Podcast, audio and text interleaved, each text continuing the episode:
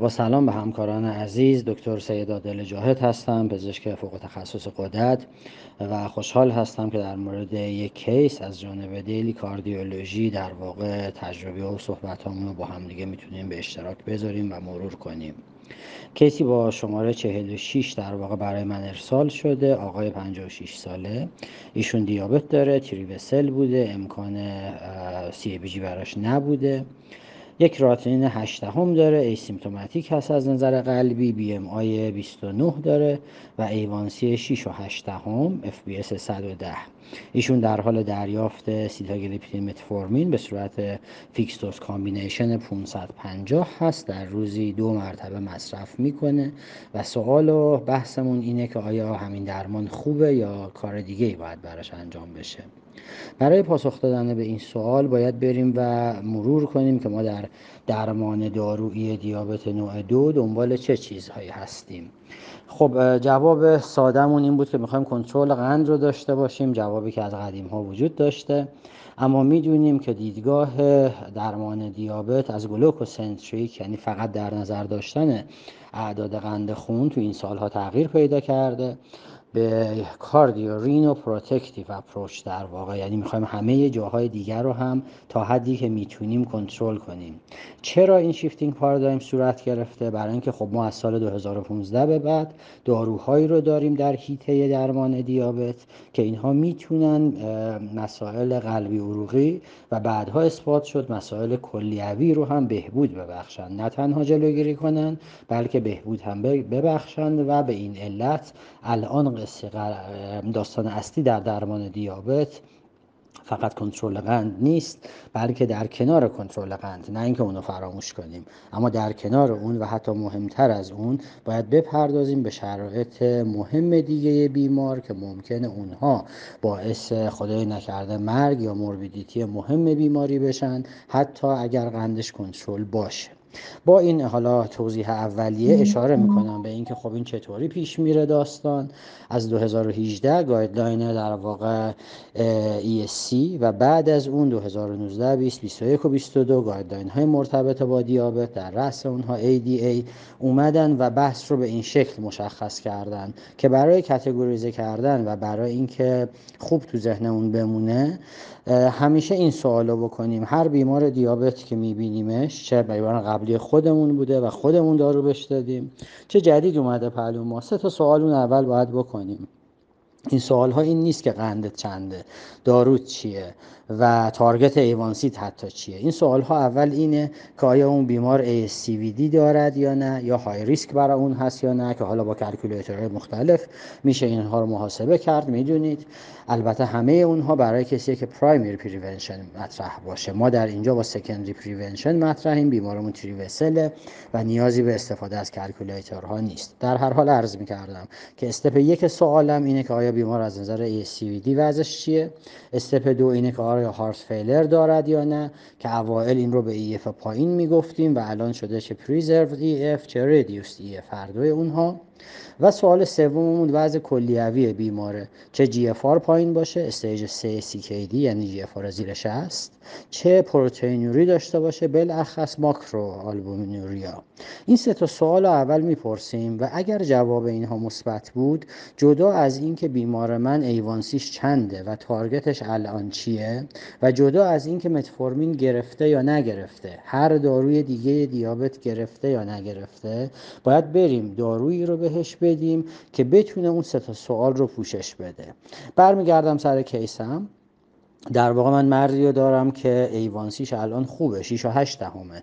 یادمونه همیشه برای تعیین درمانمون باید اول بگیم گول ایوانسی چقدره و بعد ببینیم دارویی که برداشتیم، سلاحی که داریم انتخاب میکنیم، زورش میرسه یا نمیرسه. خب این آقای پنجاه و شش ساله با کرات شش دهم، اگه جی اف آرش رو بریم حساب کنیم با سی کی دی پی با اپلیکیشن، یه جی اف آر بالای صد داره، مشکلی از این نظر ندارم. موردی از هارت فیلر به ما در صورت در صورت سوال نگفته، کلمه ایسیمپتوماتیک رو هم گفته و چیزی هم از دفع پروتئین و آلبومین نگفته. اما سی ای بی جی، اما مریض سیر وسل بوده. با در نظر گرفتن این اون گایدلاین ها رو که هی تو ذهنمون مرور کنیم، مریض من جز کاتگوری در واقع درمان دارویی برای جلوگیری از پیشرفت سی ای دی یا بهبود آوتکام، کاهش تریپوینت میس قرار میگیره. و حالا وقتی میایم اینجا، ادامه گایدلاین ها به ما میگه دارویی رو بده از دسته دارویی که بتونه آوتکام قلبی رو از نظر تریپوینت میس و در واقع مرگ به خاطر قلب، کاردیوواسکولار دس، کم کنه. اون داروها چی هستن؟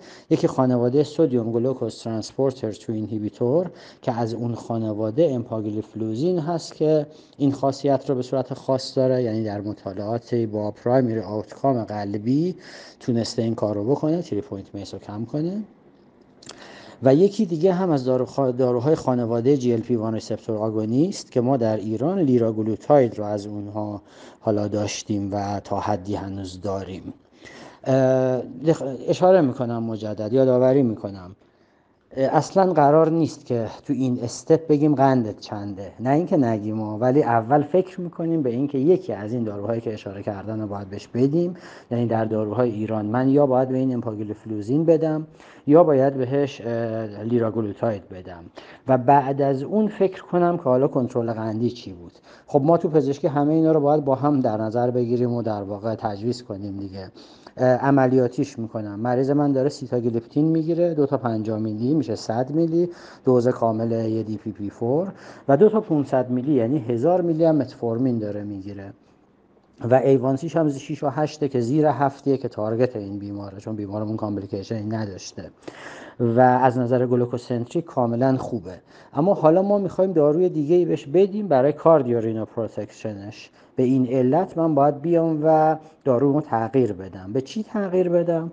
آپشن هام چه چیزهاییه؟ من امپا رو که باید بدم یا لیرا رو باید بدم، یکی از اینها. ممکنه کسی بگه دوتاش هم با هم میدم. خب خیلی پرکتیکال و عملی و به صرفه و هزینه نیست. به نظر میاد که خب با توجه به اینکه قند این مریض کنترله، یه بی ام آی بیست و نه هم داره، اضافه وزن هست، کاملا درسته، ولی مقایسه امپاگلیفلوزین و لیراگلوتاید از نظر وزنی یه چیزی حدود دو کیلو تفاوت وزنی دارن، اما از نظر هزینه‌ای تفاوت بسیار زیادی دارن. خب لیراگلوتاید تزریقی، امپا خوراکیه و واقعیش اینه که در اکثر موارد اگر اینجور کیسی رو ببینیم، در انتخاب بین امپا و لیرا در اینجور کیسی پزشک و بیمار بعد از حالا فول دیسکاشن احتمالاً به امپاگلیفلوزین خواهند رسید.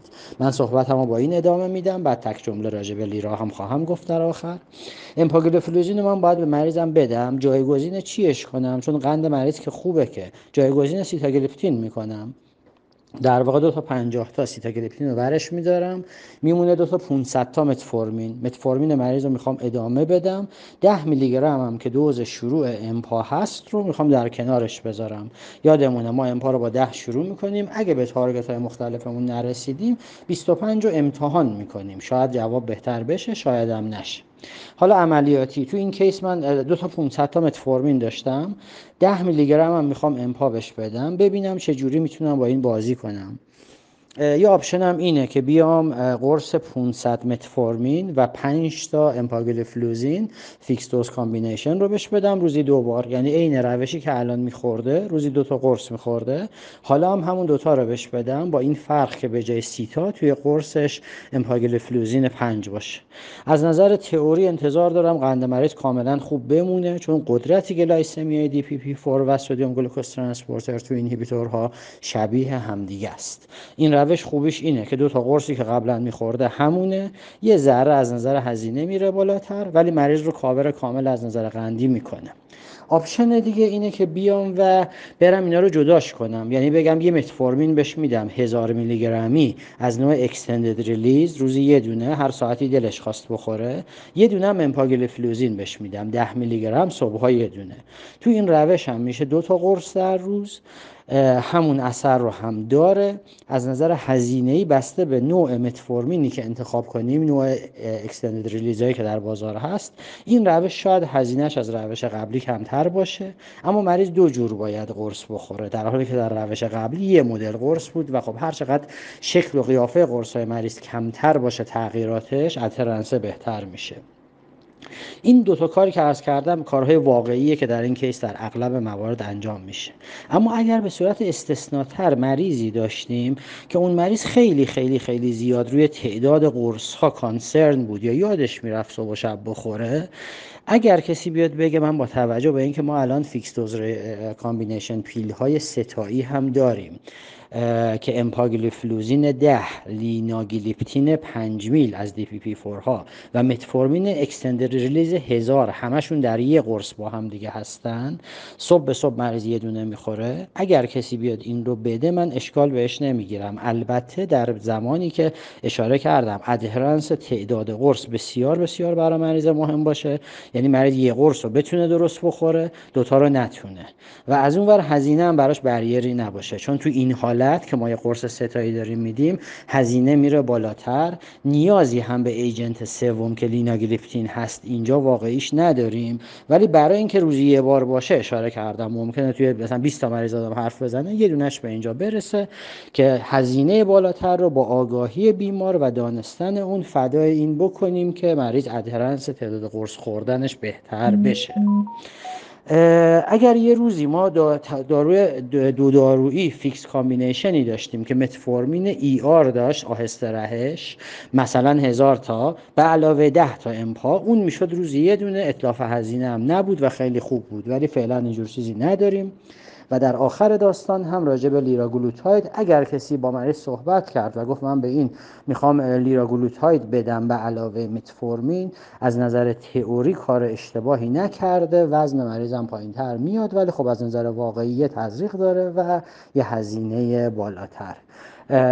فکر میکنم کاوریجی که روی جواب این سوال عرض کردم همه حالتهای ممکن رو میپوشونه و دوباره اشاره میکنم دیدگاه کاردیو رینا پروتکتیو باید جایگزین گلوکوسنتریک بشه و اگر هر بیماری خودمونم درمان کردیم در هر ویزیت که میاد پلومون دوباره باید فکر کنیم آیا ممکنه یکی از اون سه حالتی که اول اول مطرح کردم رخ داده یا نه، و اگر جدید رخ داده باید درمانمون رو بر اساس اون دوباره مدیولیت بکنیم. ممنونم از وقتی که گذاشتید.